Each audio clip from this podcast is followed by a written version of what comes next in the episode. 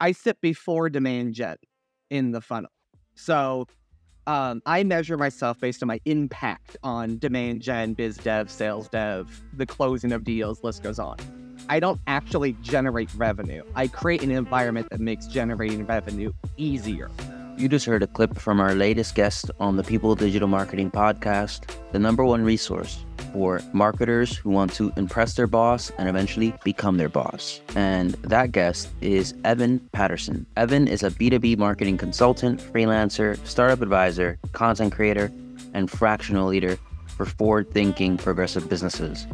And in this episode, we talk about and do a deep dive into community as a function in a marketing team. Granted, we take a focus on B2B communities, although there is a section in this episode where we talk about the differences between B2C community versus B2B. So that is highlighted. But this episode really is for anyone who works in a marketing team, a B2B marketing team specifically, and wants to stand up the community function or further define the role if it already exists within a team. We'll also be talking about the differences between community as a function versus PR versus influencer marketing, and the, also the difference between community and executive evangelism, which was talked about in a previous episode with Zoe Hartsfield. So, without further ado, let's learn some invaluable lessons about community from Evan Patterson. Hi, Evan. How are you?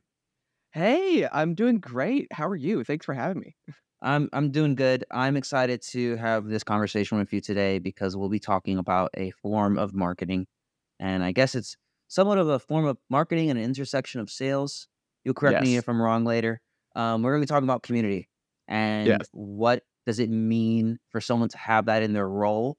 Uh, I personally have only interacted with one coworker in the past that had that role.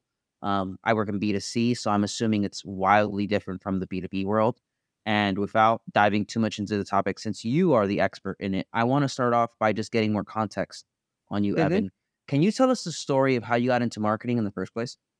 Oof. Uh, yeah, marketing and I have a uh, long history. Um, so for context, for those listening, I am at the time of recording 29 years old, and I fell into marketing by accident as a child.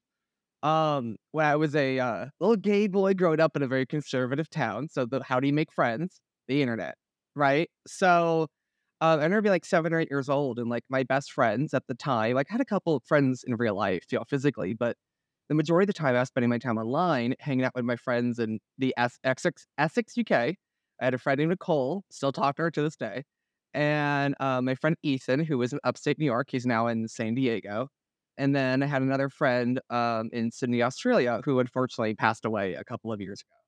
And we were all a couple of years apart in age. And whenever they had like a birthday or something big in their life, you know, I would throw virtual birthday parties or celebrations in the video games that we played, these MMOs that we that were made for children. And I would create event landing pages and posters and posts for forums. This is like before there was like kid-friendly social media sites. And I did that from like age seven till about 13.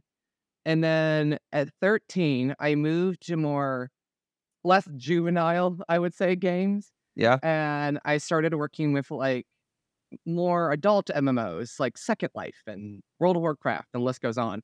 And over time, a lot of gaming publishing companies um, were looking for people to keep people coming back to either their forums that they hosted for the games or to the game itself. So I started getting paid at 13 and 14 via my parents because of laws um, to create events and um, collateral to keep people to come into the events because the events were in the game or next to the game, as we used to call it back then. And I thought I was just doing this for fun. I was it was money that was going towards more games and food and Applebee's because when you're 14, that's called going out, you know. So like that was that was like the that was how I fell into it by accident. Um, and then yeah, went to college for about 22 minutes, read the syllabus, and I was like, oh, I've been doing this since I was seven already. Why am I here? And dropped out, and now we're here. Yeah. That's amazing. And shout out to Applebee's. I grew up thinking that that was the greatest place ever when I was like 14 or 15, and eventually just stopped going because I realized there, there's way better places to eat. Oh yeah.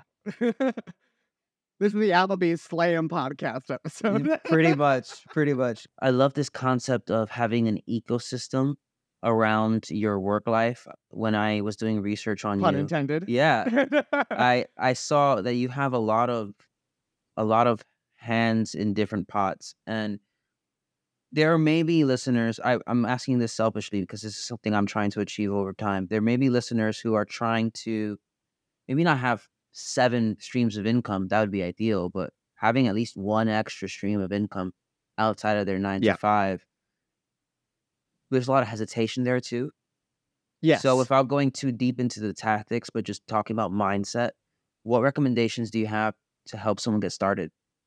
rapid fire, charge for output, not for time. That is how you maximize your budget. What does that mean? Uh, so, for example, uh, when you, I don't own a home, so think that I'll have to pay for this. Um, I don't like the idea of homeownership, controversial opinion. But um, when you get a plumber, right, they cost an arm and a leg, right? They cost, you can, you come over, you get a plumber that walks around the house. Five minutes later, they go, all right, I fixed it. Here's your bill, $800, right? You're not paying them $800 for those five minutes that plumber probably went to school for years and it's probably been doing this for as long as I've been on the planet, which is why they were able to do it in five minutes. So when you're charging for output, that just means you are charging for your experience level, the quality of work, the time saving, right? So I don't charge anything on an hourly rate. I don't look at like, here's how long it's going to take me to do that. And I tell the, the client that or the employer that. I don't do that. I'm like, here's how much my output is worth. Like that is that's that's how I look at it. That's how plumbers do it. That's how electricians do it. That's how um musicians do it. That's that's there's a lot of industries where that's standard. But for some reason in B2B tech, we're always like, no, we gotta look at it like an annual salary or an hourly wage. And I'm like, no, no, no, no, no. Pay me based on my impact or the worth of the output that you're looking for. So um, for me, that usually comes in the form of paying charging for output. Um, that allows you to figure out what kind of side hustles matter the most to you, because you can't charge for output for things that you one aren't good at, and two don't like doing. so yeah, There's there's another layer of this onion I want to peel really quickly.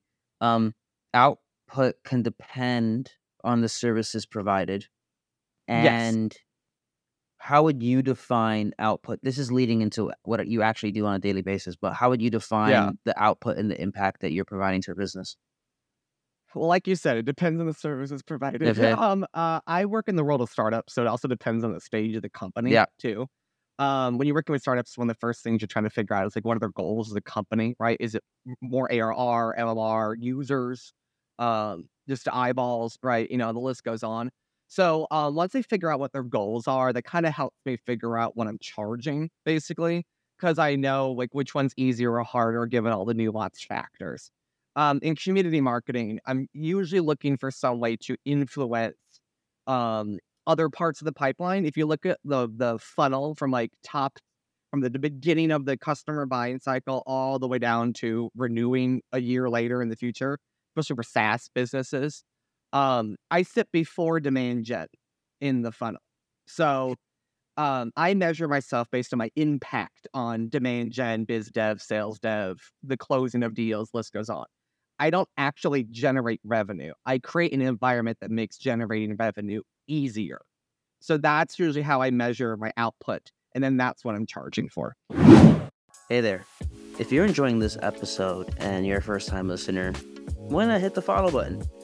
My goal with each of these episodes is to introduce a new marketing concept or dive deeper into one so that you can become a better digital marketer. Hopefully, through these episodes, you join me on this journey, the path to CMO. So, I'd love it if you subscribed. Thanks for listening so far. Now, this is a great segue into community and what it what it is. So let's just start off with what is your definition of community? Oof. So community marketing is all about creating an environment that incentivizes people to be cult following fans of what it is that your business does and the world that your business lives in. Um, so that can manifest in so many different ways, but um, th- but that is kind of like the one sentence definition. we talked about this before this recording. Can you provide the distinction between community for business to consumer versus business to business? It's more so in the execution, less in the actual theory Okay. of it, right? So, um, I always say a really good way to compare um, community and B2B and B2C is to go with a route that everyone understands, which is influencer marketing, which is one method of supporting the act of community marketing. It sits under the umbrella of community marketing, quite literally. Um, some people might disagree and say it's more of a demand gen idea. I say it's more of a of a community idea because you're playing organic algorithms, not paid algorithms. Um, but so when you think of a B2C influencer, we're going to use like um HelloFresh as an example, right? Everybody knows HelloFresh is uh, every single podcast and gamer and the list goes on has had a brand deal with HelloFresh. Okay. HelloFresh is genius at marketing this. Also, I'm not getting paid to say this, but I'm also a customer of HelloFresh too. I love them. But um the what they do so well is they understand it's a value play. So they know that the more eyes, ears, the better. That works really well in B2C. That's that you just want to cast a wide net, basically. B2B doesn't work that way. Casting a wide net, generally speaking, unless you're selling like Amazon Web Services or something that like every business needs something like that or Slack, right? Um, it doesn't really work like that. So you have to be a little more targeted, right? Um, it's you can't just like pay someone X amount of dollars and you know you're going to get a return on investment almost every single time. In B2B, it's a little more of a gamble. In B2B, you can pay somebody $500 to create a post and post it to their audience of 30,000 people. And what's going to happen is you might not get a single deal out of that, but you're going to get more brand awareness. You're going to get potential leads for your SDRs to chase in the comments or in the likes, right? You're going to get product feedback in public. You're going to get people's responses, engagements on the brand, right? Um, so in B2B, influencer marketing is a long haul game. It is not a short term game like it is in B2C. So that's the big difference. So copy and paste that logic to community marketing. Everything in B2B takes a little bit longer than it does in B2C. The buying cycle is long, right? So I would say the marketing cycles are going to take longer.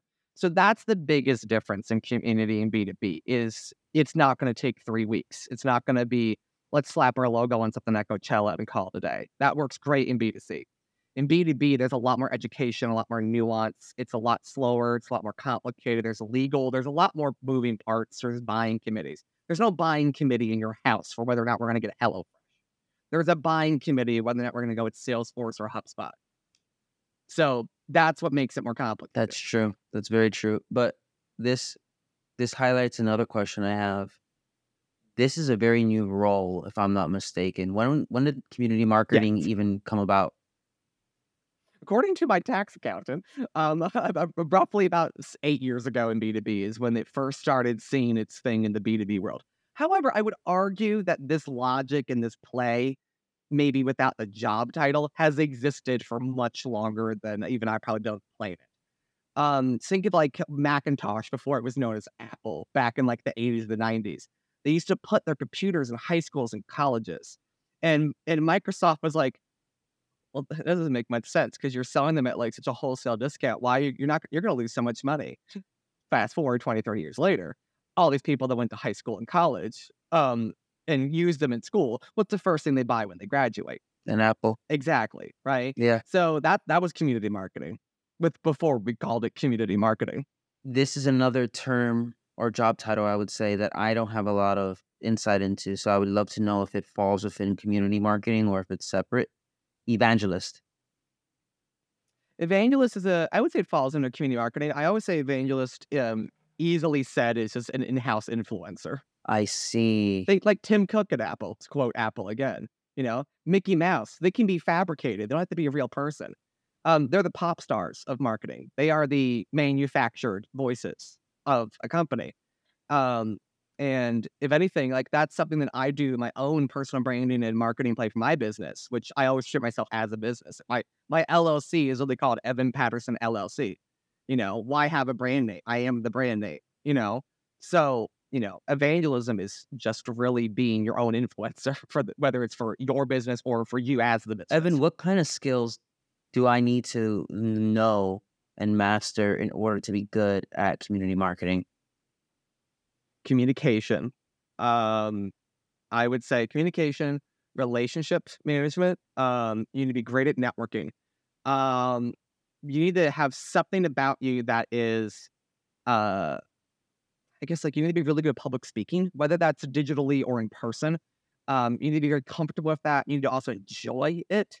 Um, organized, um, whatever that means Okay. to you, because um, I find that most people that do what I do for a living naturally aren't organized.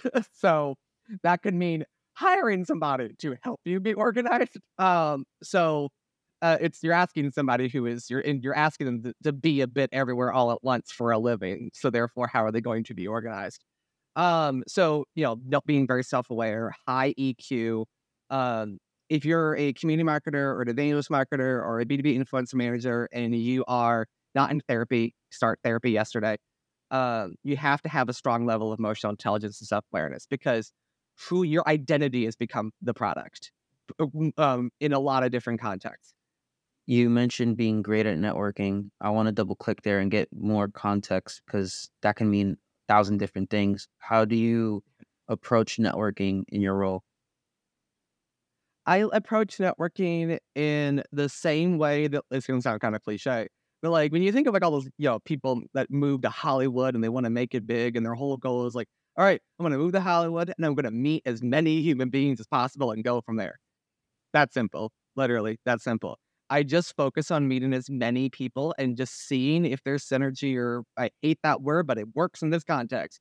Um, if there's opportunities to tap into, you know, that's that's really all it is. I don't go in with an agenda. I'm just very actively listening for cues of opportunities for mutual benefit. Um, I'm literally just making friends at scale. Um, if you're looking to hire someone who's good at this, or you're looking to become someone who's good at this, think of it like those people that are that travel the world on their own, or they can go to a party or club by themselves. They don't need it; they just show up, right? And if you leave with five or ten new friends, you'd probably be really good at this for a living. I, I love that. Making friends at scale.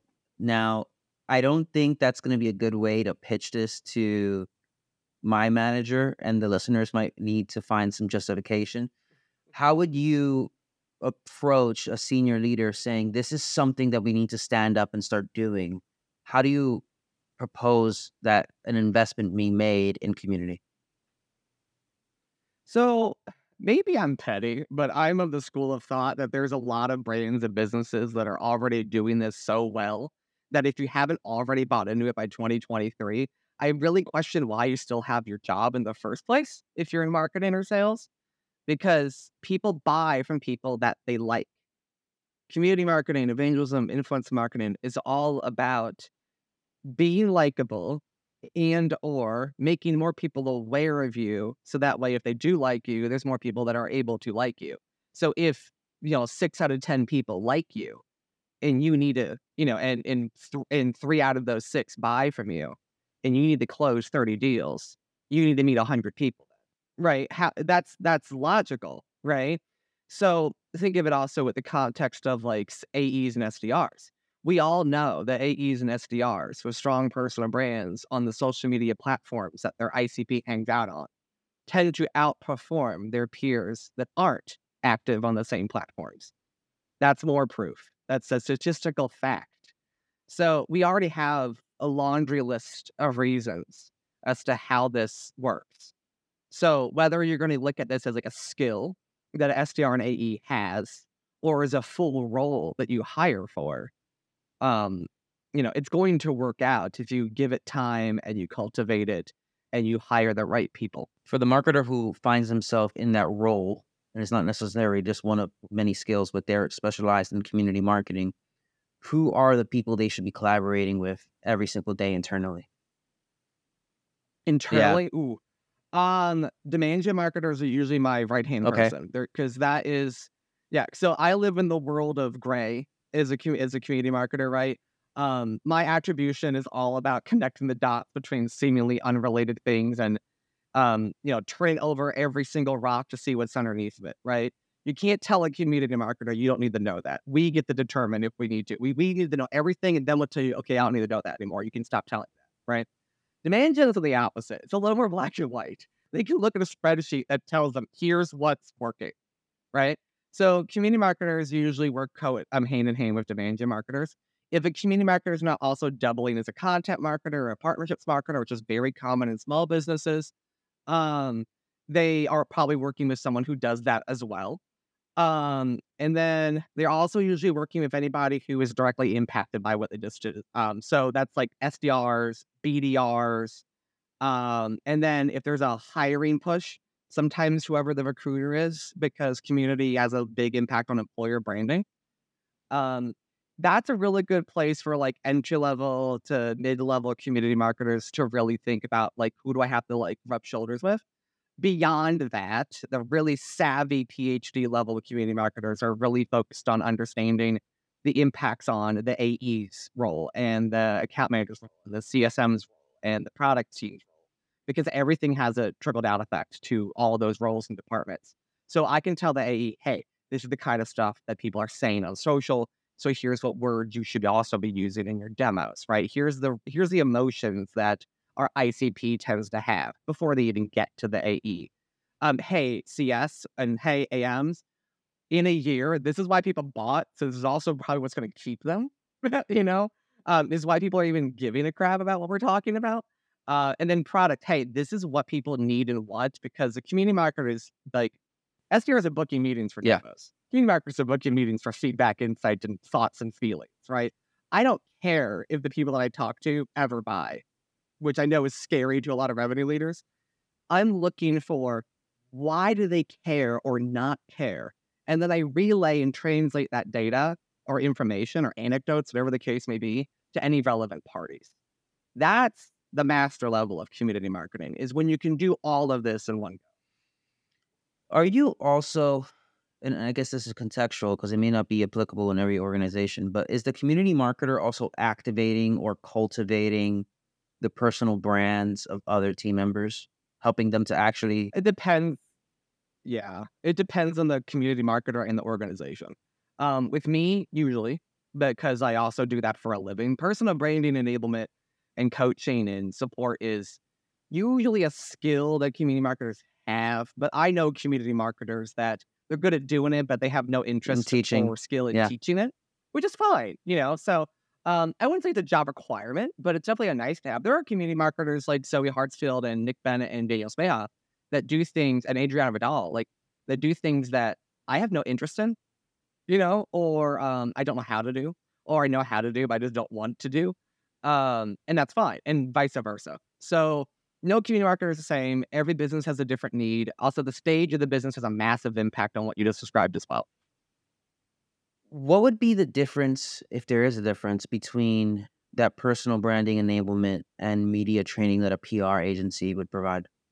Is there a difference? A little bit, a little bit. Um, a PR okay. is a little more um systematic in their approach, right? They're looking to get as many eyes as humanly possible um, sometimes the right eyes too. They care about the right eyes. They care about the numbers. But there's a big overlap between PR and community. Um, community is usually a little more personal than PR or in the context of B2B. And a PR agency is going to slap the company's name on everything, or maybe a couple of figureheads, you know, those Mickey Mouses, those mascots of the companies.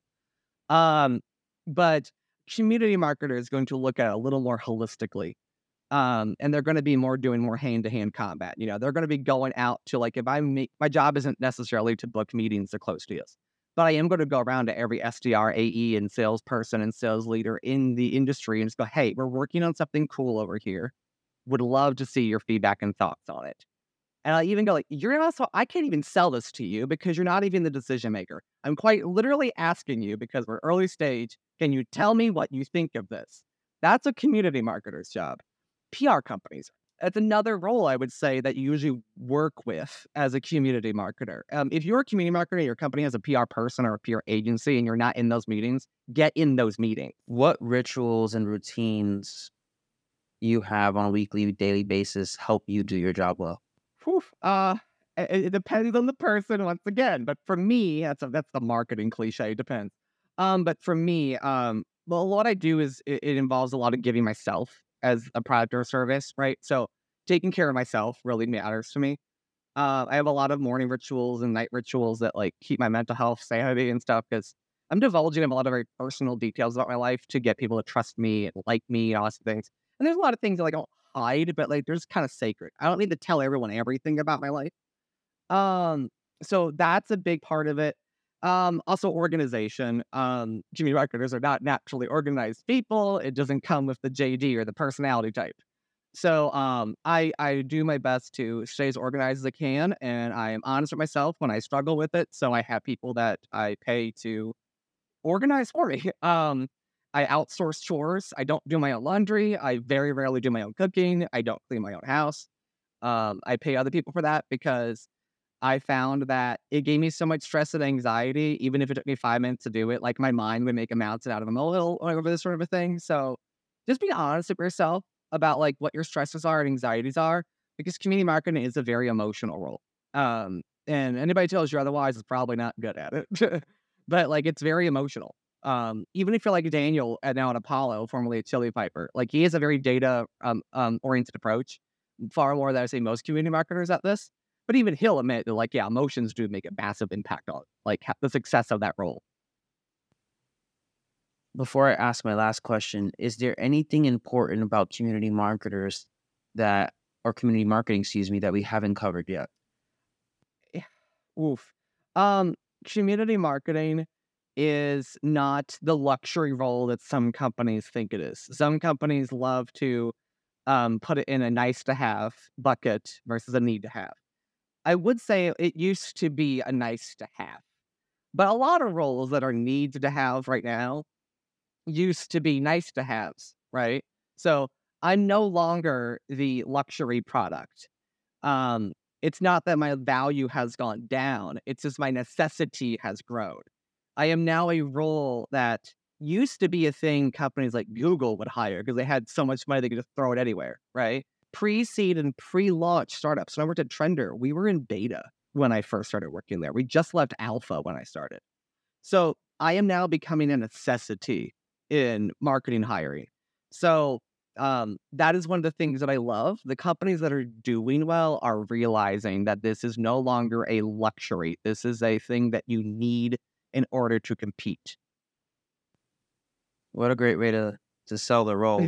My last my last question for you, Evan, is hypothetical because time machines do not exist. But if one did, and you can go back into the past about 10 years, knowing everything you know right now, how would you specifically accelerate the speed of your career? Ooh. There's a lot of people. So, community marketing has a lot to do with networking. And like I mentioned earlier, I'm a proud college dropout. So the majority of my career success has come from networking, right? Who I know was more effective than what I knew because I could always learn more. Meeting more people was more effective than anything else. So there's a lot of people that I let into my life and get to know me that didn't deserve it. And I did it with the intention of benefiting my career, thinking that also meant benefiting my life. And they're not one and the same. So if it's not making you happy, but it's filling your bank account, there's a time and a place for that. I let that go on after that chapter had closed. And it really damaged my mental and physical health, and also even some of my personal relationships outside of work. So I think I would have kept my standards higher and I would have not have settled for things when things got slower. Cause even if I just like shut up and waited like two more days, something better was coming always. So it was just like a lack of patience, right? So all that put together, I would I think I should have just stuck to my guns better and not have lowered the bar out of anxiety and fear. Um, I had a scarcity mindset for the first half of my 20s, I would say. now approaching 30, I'm I have a very much an abundance mindset. Right now, my problems are actually can I keep up and how do I create more bandwidth? Um, and to be honest, I had that same problem in my early 20s. I just didn't think I did. Would you say that's when when you bring this up? I feel like it reminds me of this concept that I learned, I think, two or three years ago, where you have paranoia. You think the universe is conspiring conspiring something against you, Yeah. and then there's pronoia, which is like the universe is working in your favor. You just have to let it. Yeah. That's what comes to my mind. So, yeah, taking care of yourself first and foremost, being selfish is probably the least selfish thing you can do because everybody else around me also benefited as by proxy. Evan, this has been a fantastic conversation. If anyone wants to say hello to you, where can they go? Not my house, um, but definitely on LinkedIn. um, you can find me on LinkedIn. Just type my name in, I will pop up because somebody's good at what they do for a living. Awesome. I will not put your address in the show notes. you don't need to worry about that. Um, again, thank you for your time today, and thank you to you, the listener, for listening to another episode of the People Digital Marketing Podcast. As always, here is the agreement that we have as both host and listener. If you've listened to this full episode and haven't done these three things already, please do so. Number one, subscribe to this podcast on whatever app you're listening to this on. Number two, please rate us on whatever app you're listening to this on. And number three, the most important one, please share this with any digital marketer in your network that you think can benefit from these conversations. And as always, I hope you have a great day. Bye. On the next episode of the People Digital Marketing Podcast, episode 146, I will have Ben Cortez on the show to talk to us about quantitative research. Market research is something that, at least from what I understand, a lot of late stage companies do, but Ben, in our conversation, highlights that businesses of all stages should be considering making some form of investment into quantitative research and market research overall. But it can be hard to figure out how to even get started. What does the right research even look like? And I sat down with Ben to help me just do that. Ben leads the marketing sciences group at KS&R, the nationally recognized strategic consultancy and marketing research firm, and he's an expert in this. So why not get some foundational knowledge on market research and quantitative research specifically in the next episode? As always, thanks again for listening. Peace out.